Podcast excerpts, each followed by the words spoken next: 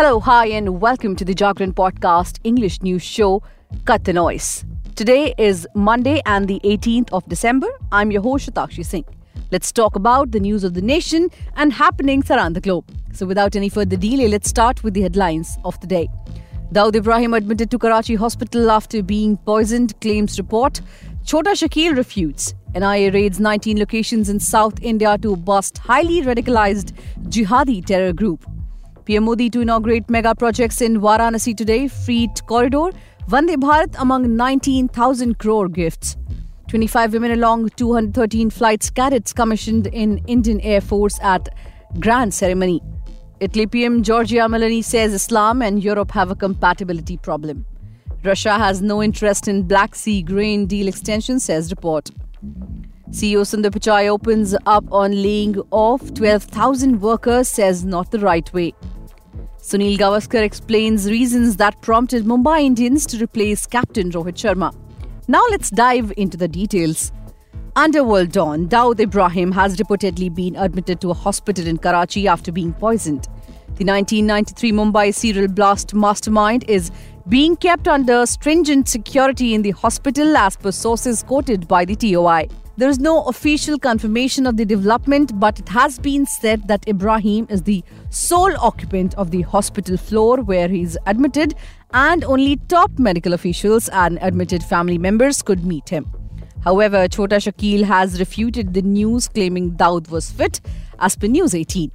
He said such news is usually rife before Underworld Don's birthday every year. As per reports, Ibrahim has been staying in Pakistan for decades. In January 2023, his nephew told National Investigation Agency that he had remarried in Pakistan and lives with his family in Karachi. Moving on to another national news, National Investigation Agency on Monday conducted searches at 19 locations in South India by busting a highly radicalized jihadi terror group. News agency ANI reported citing sources. The raids have been underway since this morning.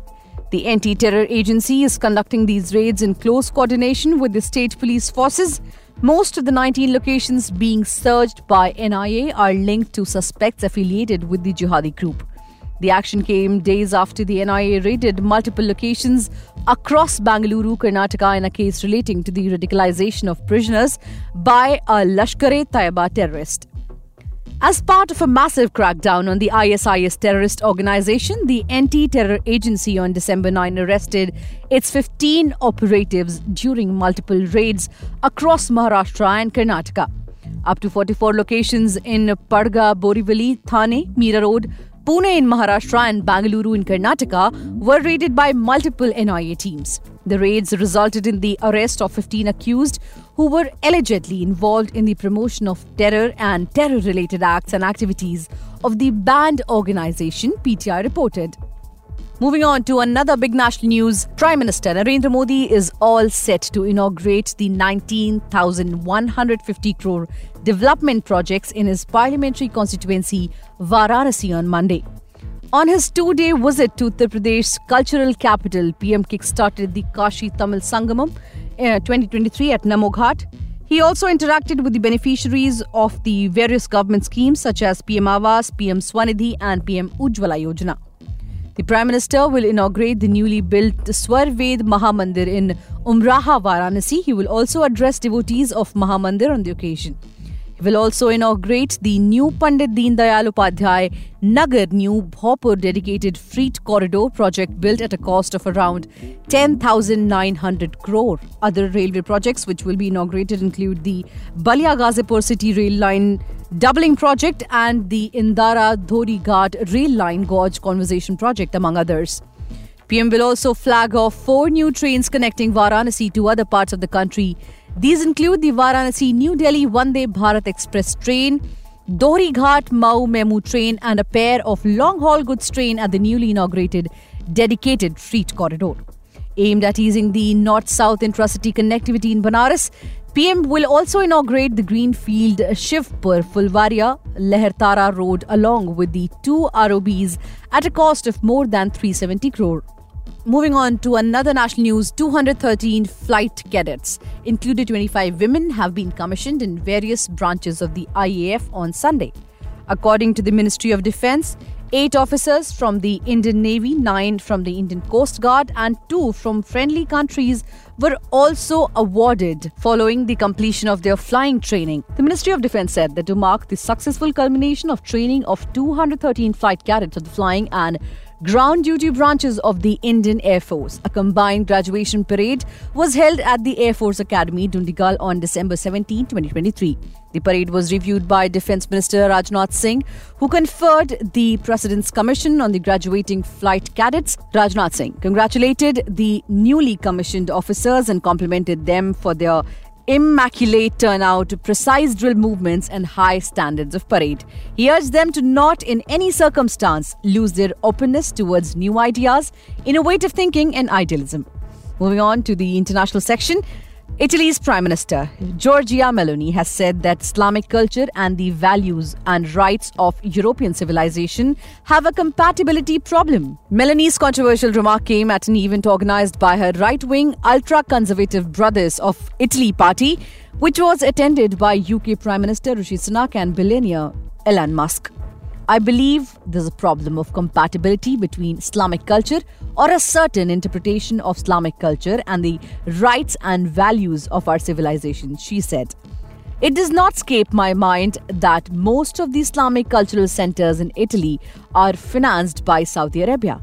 Meloni also criticized Saudi Arabia's rigid Sharia law under which apostasy and homosexuality are criminal offenses. Sharia law commonly referred to as Islamic law, constitutes a set of principles and regulations rooted in the Quran and Hadith, representing the foundational religious texts of Islam. Moving on to another international news, Russia has no interest in extending the Black Sea grain deal. The RIA news agency reported on Sunday, citing Russia's agricultural minister Dmitry Patrushev.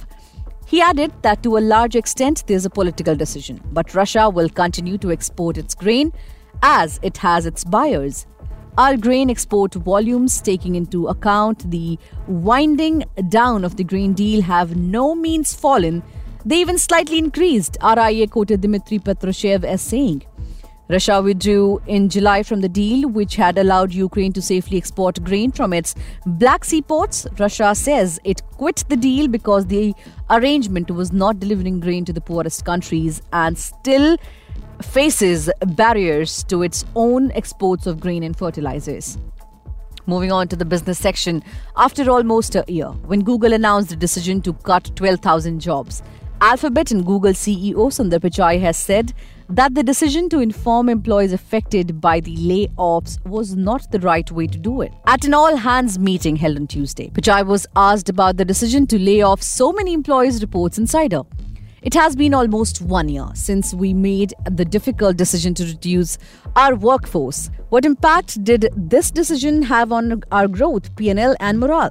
An employee asked Pichai. In response, the CEO said the layoffs had a clear big impact on morale. It's reflected in the comments in the Googlegeist and the feedback. Googlegeist is the company's internal survey which measures employee satisfaction on topics such as leadership, product focus, and compensation. Moving on to the sports section, Mumbai Indians' decision to replace skipper Rohit Sharma with Hardik Pandya ahead of the IPL 2024 season remains the most talked about topic in the cricketing world. Rohit, who led the Indian team phenomenally in the World Cup 2023 only to lose the final to Australia, would no longer be at the helm when Mumbai Indians will take to the field in the IPL next season. But Indian cricket great Sunil Gavaskar doesn't think this is a move that should make people get into rights and wrongs. We shouldn't go into rights and wrongs, but the decision they have taken is for the benefit of the team. In the last two years, Rohit's contribution, even with the bat, has dipped a little bit, Earlier, he used to score big, but in the last two years, they finished number 9 or number 10 the year before last year, and in the last year, they qualified for the playoffs, Gavaskar said in a chat on Star Sports.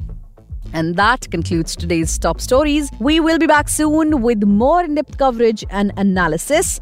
Thank you for tuning into Jagran News Podcast. Stay tuned.